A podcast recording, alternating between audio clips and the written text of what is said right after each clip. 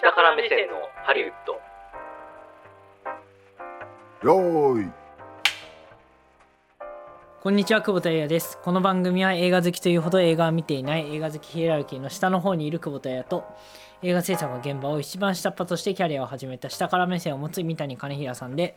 映画業界のいろんな裏側を話していく番組ですこんにちは、こんばんは、三谷和平です。よろしくお願いします。さあゴールデンウィークですよ、そうですね、ゴールデンウィーク皆さん。何してるみんなここまで、ね、どんなことをしてきたんでしょうかっていうね、ことですね。僕は、そうですね、多分、まあ、都内で過ごす予定なんですけど、基本的には。でも、まあ、ちょっと久しぶりの 友達とかに会って。何その都内で過ごすよっていうハリウッドスターかもだって、なんだそれ いや、だってみんななんかいろんな旅行行ったりとか、なんか那須に行ったりとか、みんなするみたいな。那須高原ねそう。那須高原ですすステー那キ食う須っていう高原でステーキ食うやつがいるからねそうそうそうそう。ミディアムレアでそうね。 この空間の中に、ね。この空間の中にねそう。いや、だからいいなとか思って、なんかあれなんですけど、久保田さんはどうですかもう俺は無意な日々を過ごすよあ、無意な日々。いや、無意な日々をでも過ごせもうる。体を破滅的に追い込むよあ、走るんですか、やっぱり。もう動けないぐらいまであ、本当ですか。全然無意じゃないですね、そしたらね。無意だよいや、超有意義じゃないですか。い有意義じゃないよやいやいや、何言ってんの暇だからそんなことできんだいよやいやいやいやいや。あと普通にし宿題してると思あ、宿題うね。仕事ああ、そうね。やだいーやいやいや、まあそこはやっぱベンチャー社長のね、不毛憂鬱ですから。いやいやいや、不毛じゃないですよ。不毛だわいやいやーいやいや本当に嫌だいやいやいや。何 この人生いやちょっとちょっとちょっとどうしたんですかどうしたんですか急に本当何この人生いやいやいやいやいやもうだってこのね会社は今勢いあるじゃないですかこういろんなコラボも決まって勢いないよいやいやいやいやいやなんだ勢いっていやいやいやいやこコラボ相手がすごいでっかいとこだったありーいろいろねあ最るじゃ近ないねですかそありがたいことうですすよごいですよ本当にありがたいことですいよやそうそうあとツイッターで堀井美香さんになんかこう絡まれてすごいいいなとか思いながら僕は傍から見てるんですけれどもねあ堀井さんはい堀井さんいい方ですよはい。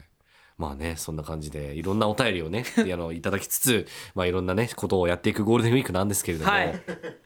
まとまった強 引、強引でなしたね。だから直近この2回ぐらいなんかは運転がなんちょっと荒いっすかねうん、ちょっとあれじゃないあのいやいやいやいやゴールデンウィークに向け て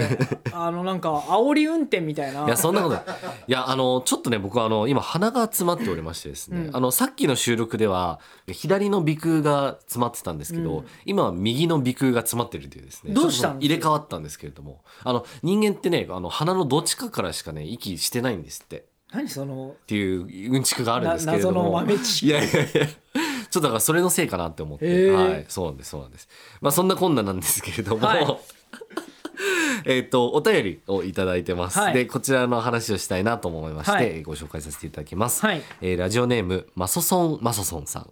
ということですいいね。加減にしろよ いやいやいやめっちゃ素敵じゃないですか20代女性の方でね。はい20代女性なん だいやいやい や。本当にいやでもマソソン・マソソンっていうねあのマリリン・マンソンが元ネタかと思われるんですけれども、えーではいきます、えーいつも楽しく拝聴しております、はいえー今イギリスの大学院で映画ビジネスを学んでおりこのポッドキャストは英語で理解しづらかったこともいい具合に日本語で復習できると毎回大興奮ですそうちょあのガチめの人ばっかり聞いてるの本当に怖いんだけど大丈夫この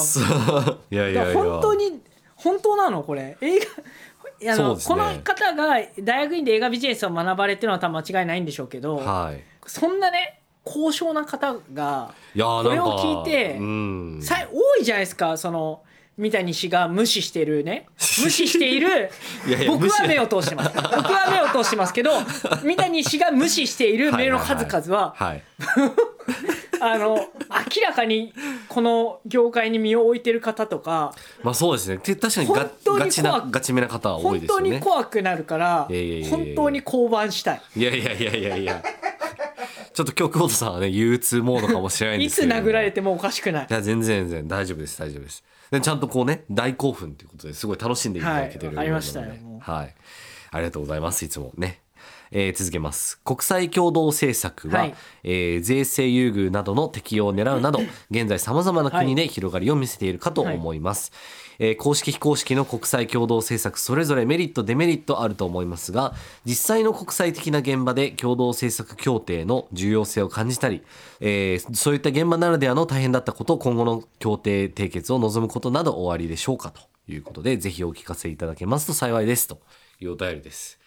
ガチなお便りでございますね。うんはい。はい、なとるほどいうわけで、うんあのこのマソソンマソソンさんのからの高尚なご質問はい。に対して今日は答えていこうというわけですね。はい、というわけで行ってみましょう下から目線のハリウッドスタートです。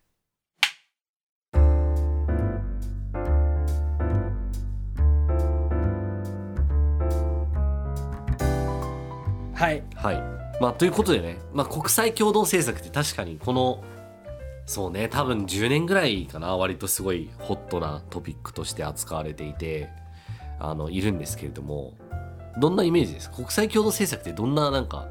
なんで作品とか。なんでやるのかなと思ってあそうですか。あ、なるほど ね。純粋に純粋に確かにね。だって確かにね。うん。なんかそそれをさ歌う理由があんまよくわかんないああ、なるほどねじ。ゃないですかた、はいはいはい例えばそのなんだっけ「ラストサムライ」とかはい。だからわかんない「ラストサムライ」は国際共同制作なのかわかんないけども、はいはいはいはい。あれハリウッドでやってるでしょまあそうですでね。、もいわゆるその日本の戦国時代はい。の話じゃないですか。はいはいはいはっていうのもあれば、い。うん。例えばに日中日台共同制作とか、はいはいはいはい。日米共同制作みたいなのがはい。ドーンって出して、ありますね。そのドーンが、うん。多分やってる側は本当にガチでドーンって感じだああー、と思そううんだでけすど、ね。うん多分見てる側はあーみたいな。まあなんか共同政策っていうと、こう、いろんな国同士が、こう、国レベルで協力したみたいなことで、なんていうのかな、プロレスでいうこうタッグチームを組んでるみたいな、そのインパクトをやっぱ狙うのが大きいと思うんですよね。だから割とこうマーケティング的な側面もありつつあ、そうでも実際に、やっぱりこう一国で映画を作るっていうことには、やっぱり限界はあるよねっていうそれ予算的に予算的にもそうだし、まあ、それが実際に、あの公開されて利用されるマーケットも限られてくるよねっていうことがある中でこれ国同士で例えば 2, 国2カ国とか3カ国とか共同で一緒になんか予算もガッチって合わせてでよりスケールも大きくなんかやってったらそれこそハリウッドとかに対抗できんじゃねぐらいの多分最初のモチベーションから来てると思うんですよね。もともと歴史的な文脈で言うと例えばあの1990年代ぐらいに、えっとまあ、ハリウッド映画にこう対抗するっていう目的であの特にヨーロッパで、うんあの展開していったっていうのが始まりらしいんですね。どうやらへそうでちょうどあの EU とかがですねあのつまりその地域的な経済は統いはいはい合とかが進んでいく中で、まあ、それにこう背中を押されるような形で、まあ、各国でじゃあ一緒に映画作ろうよっていう機運が高まっていったみたいなのが、まあ、国際共同政策の、まあ、走りで、まあ、特に最初はテレビの文脈でそれがえうーんあの流れていったんですけれどもだ例えばあの僕が覚えてたりするのはなんかこの番組はヨーロッパ全土にあの放送されますみたいなやつで例えば年始とかにあのウィーンでいつもやってるあのニューイヤーコンサートなんですけれども、あのそれの制作をまあ各国あの出資しだしたりとかして多分全土にこう放送していくみたいなへえちょっとやっぱ一大イベントにしていくみたいなね側面が結構強かったと思うんですけれどもそれ映画でもやっていこうっていうことで、えーやるのが国際共同政策というまあ一応ざっくりとした話にはなりますと。えじゃあ予算を増やしたいからってことまあそうですね、あの予算を増やして、えっ、と、よりスケールの大きな作品を作るみたいなこともそうですし、あの、二つの国で作ることによって、それぞれの国の市場での、あの、利用をまあ可能にして、その分回収もより大きくできるんじゃないかとか、はいはいまあ様々なそういう文化的なインパクトもあるんじゃないかっていうことで、えっ、と、割と今、ホットというか、いろいろね、制作が目指されている作品っていうのは多いんですけれども、うんで何をもってでも国際共同政策となすかっていうのはやっぱり結構いろんな定義がやっぱあって、あるんだそうな何をもってうん共同政策って言えるの合作って言えるはいのはいっていうのはあると思うんですけれども、まあ、一番やっぱりあの重要なところで言うと例えばまあ資本ですよね。はいはい、だからそはのい、制作費の例えば半分はどこどこの国が出してもう半分は別の国が出すみたいなそういう形での共同出資という形での国際共同政策っていうのもあればあとはまあ例えばまあタレントがですねこう各国のトップスターがこう一緒に、うんえー、と仕事するみたいな例えば木村拓哉がウォン・カーワイの映画に出るみたいなようなこととかでも、まあ、国際共同政策っていうような、まあ、見方も当然できますし、まあ、あとはまあやっぱこうストーリー的な側面っていうので、まあ、例えば日本映画を海外ロケで撮るみたいなこともそうだし、海外映画が日本で、えー、と撮影するみたいなのもまあ共同制作っていうふうになるんじゃないかなとうんいうこともあるので例えばこの前ちょうどゲストで来ていただいた福井さんとうん川田さんの、えー、とあれですね東人街探偵みたいなやつとか、はいはいはい中国映画がまあ日本に来るっていう形でのでも共同制作とか、うんうんっていうような形で、えー、とやってたものもあるので、まあ、いろんな形がありますよねっていう、うんうんものですね。なんかほらうんここにマソソンマソソンさんはさはい大学院で映画ビジネスを学んでるわけですそうですねだからはもうい、そんなねはい、ペラッペラ ななんかペラペラあな、の誰々と誰々熱愛みたいなニュースが出た瞬間はい、誰々さんについて彼氏はいるの身長ははいはいはいはい誰々さんあとの兄弟みたいなので プロフィール記事みたいなやつありますね調べてみましたって言っはいはいはいあるてあるクリックしてみたら、はい何もわかんねえっていう、はいはいはいこれからの誰々さんの活躍が注目ですねあみたいなそうはそうみたいな本当にそうそうマソソンマソソンさんもよりハイレベルな、そうですね税制優遇とか書いてあるああそうなんですよこれはね確かにねあのあるんだもうちょっとレベルが高くなる話なんですけれども、えっと税制優遇っていうのは要は、まあ、いろんな国が世界中の国があります。はいはいでそれぞれこう観光地としての魅力みたいなものを打ち出していきたいとかさまざ、まな思惑があって映画を誘致映画の撮影をうちの国に誘致すればうちの国の認知度っていうのが全世界に広まって、それに影響されてみんな観光とかで来るんじゃないかみたいなっていうまあ基本的な考え方があって、じゃあそこに来てくれるためにじゃあ何どういうあのどうしたら来てくれるかなっていう仕組みを考えてみた時にじゃあ税制を優遇しますよっていうのはどういうことかっていうと例えばその外国の作品がうちで支払うお金の2割を例えば税金で還付しますよみたいな話とか、あるいは2割あの下げることをししますよとかさまざ、まな形でそのお金が返ってくる仕組みを作ることによって映画の誘致をいろんなうちに呼んでこようっていうことをするっていうのを世界各国がやってるんですね。へえはい、具体的には一番有名なところだと例えばニュージーランドとかなんですけれどもニュージーランドニュージーランド。ニュージーランドは、例えば、ロード・オブ・ザ・リングとかですね、はいはい作られたと思うんですけれども、えっ、と、そういったようなところで撮影すると、例えば、ニュージーランドで、えっ、と、支払った金額のうちの25%が返ってきますよ、みたいな。だから4分の1が返ってくるみたいなね。それだけの、あの、大きなインセンティブをこう出したりとかして、で、まあ、ただ、まあ、あの、クルーに例えばニュージーランドの人をある程度入れてねとか、まあ、そういったような、はいはいはいあの、制約みたいな、まあ、条件とかいろいろつけつつなんですけれども、まあ、そんなような形で、えー、と映画を成立させていこうみたいなことで、えー、と呼んでいることを、まあ、税制優遇の適用っていう話になるんですけれどもそれはまあせ世界各国でやってますと南アフリカとかもやってるし最近だと東ヨーロッパとかもイギリスとかもあとまあアメリカの中でも例えば、えー、とアトランタ州とか、まあ、州ごとにいろいろそういう映画を呼びたいっていうね働きで、えーやってくるところっていうのはあるんですけど日本はっていうねここで日本はっていう問いが当然出てくるんですけれども、ディレクターからも出てきたんですけれども、えっ、と、これはですね、日本でも最近だと内閣府がそれこそ、あの、外国からの作品の誘致っていうのもやるよっていうことは言っていて、ただまあその誘致する時のまあその金額の上限が設けられてたりとか、ちょっとそこまですごくこう魅力的な状態ではまだない形であるんですけれどもでもやろうとしていて例えば G.I. ジョーの映画とかが、えっと日本で撮影したりとか、まあ、そんなような形で、はいはいその日本のシステムを使ってまあ入ってきてるっていうのはまあ作品としてはいくつかあります。ただ、まあ、それをだから狙っていくっていうことでまあ様々な国がいろんなあの政策を打って出してはいるんですけれどもただね、まあ、どこまでその国が絡むことによっていいことがあるかっていうとそこはやっぱ難しいところですよね。だから僕が感じるところで言うとなんだかんだ国のあの仕組みの中でいろいろ考えなきゃいけないし、うんそのインセンティブの結局負担してる部分っていうのは結局税金からの負担とかになったりするんで、なんていうのかなやっぱ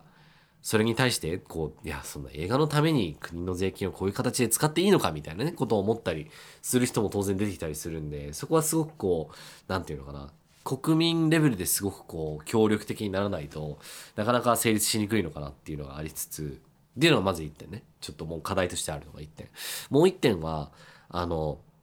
こういう税制の話とかって結構その年度で区切られたりすることがあるんですね。だからその国の予算年度内に例えば使い切らなきゃいけないとか撮影しきらなきゃいけないとかそういったような条件制約があったりするせいでちょっとなんかずれたり伸びたりとかするともうそれが急に適用できなくなったりとかするケースがあったりするっていうのはまあ聞いた話によるとやっぱりなかなか大変あなこあとそとれしあてるかもはしれないですねありますね。ええそうなんです。そうだからそういったことで結構だからまあ行政が担うせいで、まあ、行政的な手続き官僚的な手続きっていうものが、まあ、ちょっとネックになってくるっていう部は分いははい結構ありますねというのは非常に感じるところではありますね。あとさこれ共同政策って言ってもさ、はい、条件だから完全に50-50とかじゃないでしょ多分ああまあそうですね。だからそのちょうんっ82とか91でも共同政策とか言ったりするわけですよね、まあいうこともまあできますねテクニカルにはでそうですねできますよねうんできますできます。うん、だからだからうん、ちょっと持った共同政策ともあるわけです ねまあそうです森気ね。味のねあの森気味のはあると思いますあると思います。ほらいやこれね某事情通から聞いた話です、はいはいはいはい。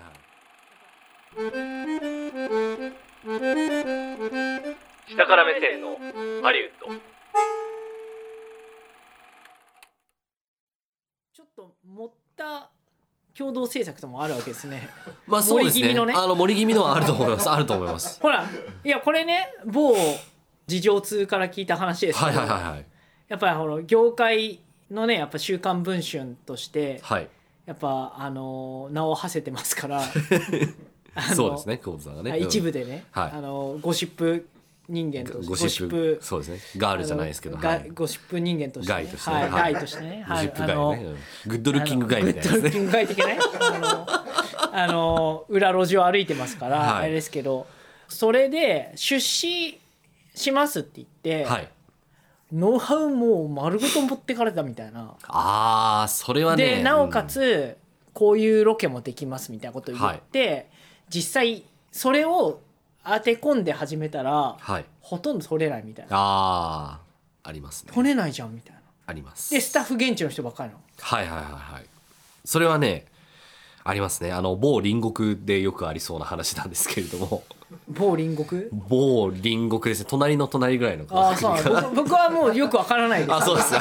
あのそうですねあれあガガテマラとかかなあ、そうかな。だってそうリかンなゴね太平洋渡っそうですだねよ。ねの、そうですね。ねカナダとか、ね、エルサルバドルとかねもししたらそうそうそうねかもしれないですけれどもあのいやそうなんですよだから例えばそれこそ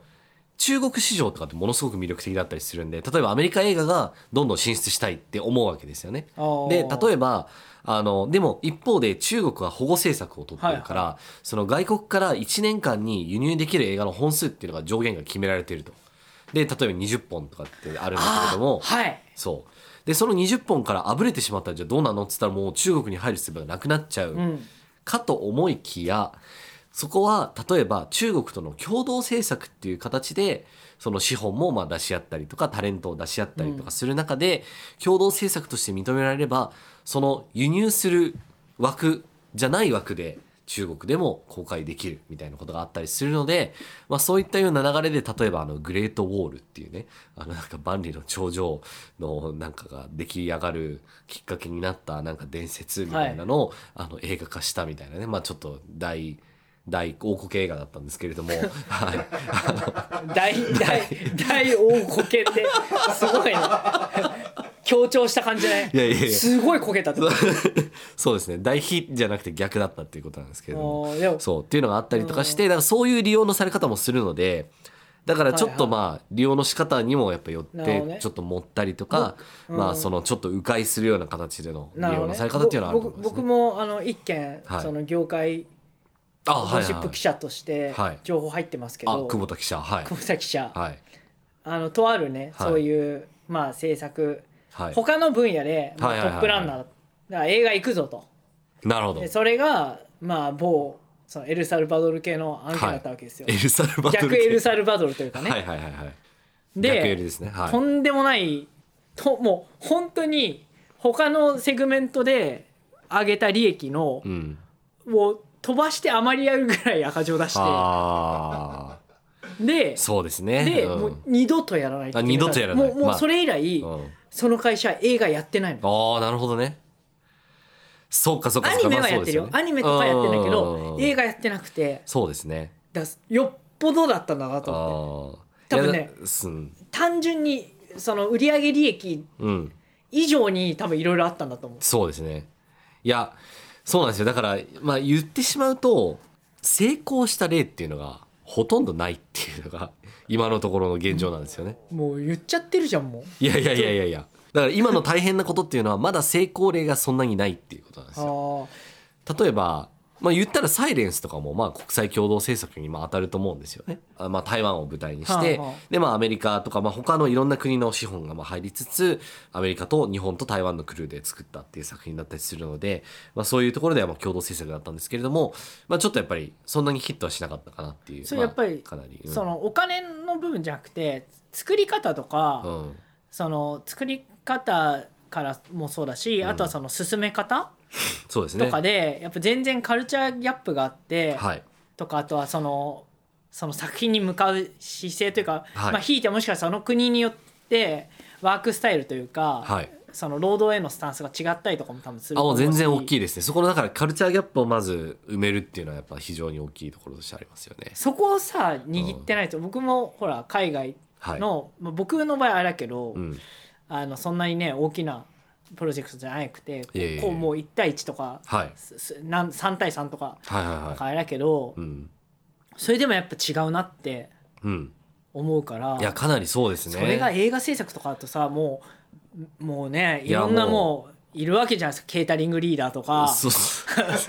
そこね。ねあ の雨降らししとますね、結か構ね。はい。復習してますから、はいはい はいはいうん100回もうやるわけだからそうですね1回目から全部聞いてくれよ、はいはいはだい。からでねそういうひスタッフがそれこそ3カ国とかでさ いや、やった本当らに本当に。大変だよな。めちゃくちゃ大変ですね。だからもう現場レベルで言うともう本当に、もうなんであの人なんか大雑把な性格でみたいなことで、まあ大体欧米人が嫌われるみたいなこととか、いやなんであの日本人は細けいことばっか言ってきてみたいなことで、あの欧米人に逆に日本人が嫌われたりとか、あなんだよこれ全然もう正しくねえじゃねえかみたいな感じで、こう他の国の人を日本人がディスったりとか、いろんなことはやっぱありますよね。それってなんかそのさそうそうなんかアイスブレイクセッションみたいなさいいや、そう、本当はね、そうすればい期いんで間すとけかどないのね。だからああったらさ、うん。ないと無理じゃないそんなのいや、そう、割とだからいきなり用意どんでもう仕事が始まっちゃったりするから。でもいきなり殴り合う感じじゃんいや、そうそうそうそうそう。いきなりラウンドワンみたいな感じになっちゃうんですよね。そうなんですよね。でも、それをでもやっていく中でちょっとずつその摩擦を生みながらも、でも理解し合っていくみたいな感じにちょっとずつまあなっていくっていうのがあるんですけど、あ本当は一なるん番だ最初にでもアイスブレイクしちゃう方が全然効率的なだと思いますな、るんだまあそうですね。あるいはまあ最後までしこりが残ったままっていうこともあるんですけど、なんかそんなそうですね。なんか素敵なルーキーズ的世界観でみんなうまくいくのまあそうですね。あの、喧嘩して最後こうそ手うをそつうなぐよみたしいな、ね。みたいな うん。まあ、夢にあとったきめけみたいなまあそうですね。ある時もありますし、そこは分野によってやっぱ違ってきますね。でもえ上のーさリーダーシップチームみたいのはさ握れてると強そうだけどね、そうですね。ただやっぱリーダーシップチームに、やっぱちゃんとそれぞれの国をちゃんと代表する人がやっぱいないとダメだなっていあそうそうそうのうだからはその本当に思いますね。国が違う人、はだいから国民族違っていや、本当そうた。だその作り方とかそのゴールに対するスタンスがええちゃんとコミュニケーションして上で握れてれば、うん。なんかあっても、いそうやですねこれはこうだからこうしてやってこうよみたいな、うん言えるじゃんそうですね。だけどこれがさ例えば欧米の人がさ決めてて、で現場の日本人に「おお前分いや、そう。かんねえのかよ」みたいになると「なんだなんだあいつ」みたいあになるじゃん、のーいや、それはだからね、本当思うんですけれども、ちょっとだからね、帝国主義的な感じはしなくもないですよね。あるよ。ね帝国主義のか、香りみたいなものが、うんそうあると思いますねだから、お前らなんでこんなことできねえんだっつってなんかイギリス人かなんかの制作のねまあなんか現場を仕切るような人がこうみんなをこう仕切ってなんかさもこうねあの未開の文化の人みたいな感じの扱いとかしてきて。はなんだこいつとか思うことは全然ありましたけれども、だからやっぱそういうのはね本当にあの異文化理解っていう意味では全然まだまだあの課題はあるなっていうところは実際肌感としてはありますよね。うんああ、制作への脚本の良し悪し、脚本もやっぱ一緒に作った方がいいですよね。だからなんかこういうことって日本人言わないよみたいなことを、例えば、あの外国の方がまあ作ったがゆえにちょっとねあのまあ発生してきたりとかお怒りになってたねそうそうそうそう美術とかであそうそう美術とかおもそうそういそうなんだそこうんなの日本にねえよこのそうそうそうそう街の感じはよみたいなそうだから例えば最近見たある作品とかだとあの日本人のキャストの子がなんか「アバズレ」っていうセリフを言うんですけれどもああすごいねいあやば「アバズレ」って言わねえよ日本人はみたい なことすごい思ったんですその時にねめでもめ明治とかか ないや時代でわかんないけど全然昭和でも言わないでしょ言わない言わないだからそこはそれは舞台は1975年の大阪だったんですけれども、うんいやこんなアバズレたちと相手しないでみたいなこと言ってるんですけど女子高生みたいな役の人がすごいねいやだからそれはいやそれは英語のセリフだったら多分ここに「ビッチ」とか書いてあったんだろうなはいはいはいはいみたいなものが想像されていやでもちょっと全なる然そこほどはね正確じゃないなみたいなこととかはあったりするのはいはいではいやっぱそういう部分のねあの文化の違いをちゃんとやっぱ汲み取るっていうのは大事だなっていうふうには本当思います。なるほどね、うん俺一個だけそういう海は外、いああ一回多民族っていうかはいやる時一個だけ決めてることがあって、はいはいはい。それはその国の言語を勉強していくの、あそれは素晴らしいですね。はい。あ喋れないんだよほぼうん。喋れないんだけど喋ろうと頑張ってうん。る様子が大事なんだろういなやその姿勢がやっぱ大事です、ね。そうするとパスくれるようになるのあくれるくれる。あのそこいつはいいやつだからってういそううそうそうそうそうの。を少ない海外経験で学習して、いやでも本当そうですよやっぱり例えば「スマスマにねウィル・スミスが登場 して「でよろちくび」とか言ったりするのもあれはやっぱりね打ち解けるためにやっぱやってるんですよ本当に、え そんなその時、うん、あれ決めたくて殴らなかった大丈夫 大丈夫大丈夫逆に殴ってはなかったと思います多分当時はねよろそうよろち首のその手で殴っていやいやいやいやそん なそんなそんなパーンみたいないやなかったんですけれどなもでもやっぱねその現地の言葉を喋ろうとする現地を理解しようとするってやっぱ姿勢を見せるっていうのは大事なんでそうそうそうそれねだからコートさん多分好かれると思いますそれねあれななの俺中学校の英語の先生がそれ言ってたんだよね、へえそうなんですね、うんその外国をリスペクトしてるって言ってるやつがなんで勉強ししてこねえんだっていうああそうそうそうそう勉強してればそうね相手は理解なんていうのその国とかその人々を理解しようとしてくれ、そうですねしてるっていうのは伝わるからわかる一番そうなんですよだからやっぱそういう面でもねあの本当に人レベルでもまず理解っていうのは大事だし、まあ、あとはその国同士でねもちろんその共同政策協定とかっていうのはもちろんあるんですけれどもでも国ができることにはまあ今のところの所感で言うと、まあ、できることには上限があるのかなっていうやっぱ感覚はあるのででも結構あれじゃないルールは基本的なさ、はいその契約だったりのさはい、テキストはテキストで枠組みとしてあるけど、まあ、そうですね、うんでもさなぶっちゃけ解釈でどうにでもなったりするじゃん、まあそうですねはいとなるとさどれだけマインドシェアできてるかが一番大事じゃないそうそうそうそう俺ってだいうっのもて本当契約でこうやって書いてあるけど、はい、これはこれでいいですってうん、言われて、はい全然うちにプラスじゃんこれみたいな、はいはいはいはいはフェアネスのあれで考えたら明らかにうちの方が有利なのに、いうんもうさもうそれでいいよみたいなもあう一緒にやろうみたいなあそうですねもうそう言わせちゃったら勝ちだよね勝ちですね。いや、ほんとほんとほんと。あとは、まあ、もう一つだけ言いたかったのは、まあ、国際共同政策っていうのは、やっぱ、目的にすると良くないよねっていう、あくまで手段であってほしいなっていうところがありますね。どういうことかっていうと、その、じゃあ日本と中国で政策の協定しました。じゃあ日本と中国でなんかどんな話があるかなみたいな考え方よりも、逆にこんな話があるんだけれどもこの話は実はこういう形で世界のこういう地域とまたがっていろいろやるからじゃあこの制度を利用しようかとかこの制度を作ろうかみたいな感じでになっていくのがより自然でいいのかなっていうだか感らじそれこそさあれじゃい、ない、そのイギリスのさ大学院とかでさ、中国人とさ、ええ日本人とさうんはいあのドイツ人とかがさ同はじいとこで勉強してさ、うん、こういうのやんねとか言ってさそうそうそうそうそう、あいいじゃんそしたらさ一緒に共同政策の枠座組とかなんかルール作れんなんかあんのかなみたいな調べてああるよまあ、そうですねそうそうそうそうハリウッドなのかどっかでえなんかいろいろ予算なりスタジオなり決めてえはい、いやわかんない超理想的な話だけどはいはいではもい多分それがそういう形だと綺麗にはまりそうだよね,まなんかクリ、あそうですねクリエイティブの面でもまあそうですねそうですねコミュニケーション取れるって取だかられ本て当るにしあくまでやっぱオーガニックに考えていくのがいいのかなっていうたまにあるもんねそのどうにもならなくなった宙に浮いた仕事とかがそうそうそうなんそうかそう投げ込まれることあるけどええその投げ込まれた先の人が何したいかわかないんだもん、うんなない人たちみたいな。はいはいこはいれいこれはななな何をしたいんですかそうですいやそこも含めてねうんあのご検討いただきたいいや一番え困るえやつそれそれそれなんかネタとしては仕込んだけど意思ないんであと頼ますわっていいやーうそうねそうそうそうそうそうでもお伺いは立てなきゃいけないみたいなそうそうそうそうなんかえよくわかんないんだけどそれみたいないやーほん とねあるよねたありますありますたまにそういうのあってさ、はいいこれはどどじゃあやんなくていいんじゃない ですかやほんとほんとほんとほんと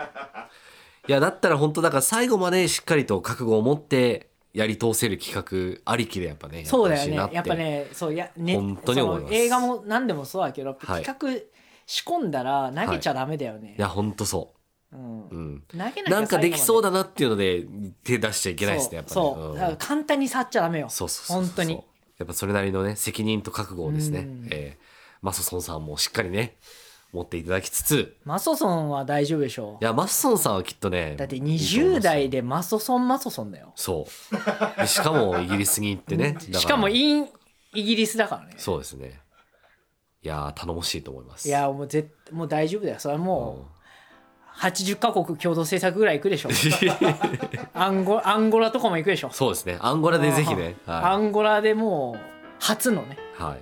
い、やっていただきたいなっていうふうに思いますね、うんはいあのいつかよかったらお茶でもねできたらいいですね 何その個人的な 音感じで声すけどね越しのナンパとかやってもら っていいですか確かにこれねあの聞いてくれてるね皆さんいる中で、すいません、はいえーではエンディングに参りましょう、えー、と映画 .com で各週金曜日にこれも配信しています、えー今週も前回に引き続き略語会ですねが、えー、と配信されておりますので覚えてますかチョベリは C47 とかねありますけれどああはい、なので C47 の正体も乗っかってますのでぜひ、ね、全然覚えてないご覧くださえーあとは番組へのお便り感想は番組公式ツイッターから案内が出ています、はいえー下から目線のハリウッドもしくはアットマークしたハリで検索してみてください、で今ですねちょうどあの100回の、えーネタをぜひね鋭意募集中ということなので宿題ですからもそうですね考えましたかもうゴールデンウィーク終わりますよそうですねあの宿題を最後の方にやる方も週末がそうだ残からっておりねますので、な5月78とありますから、はいそうですね78と考えていただいてしっかりとねあの急にお母さんとか巻き込んでも全然いいと思いますので、 9日にはい先生のところ持ってきてくださ い、はい先生先って生ってお前誰が先生やねんって感じですけれどもはい、えー、といったところでございますはいというわけで次回もお楽しみにお相手は久保田彩と三谷兼平でした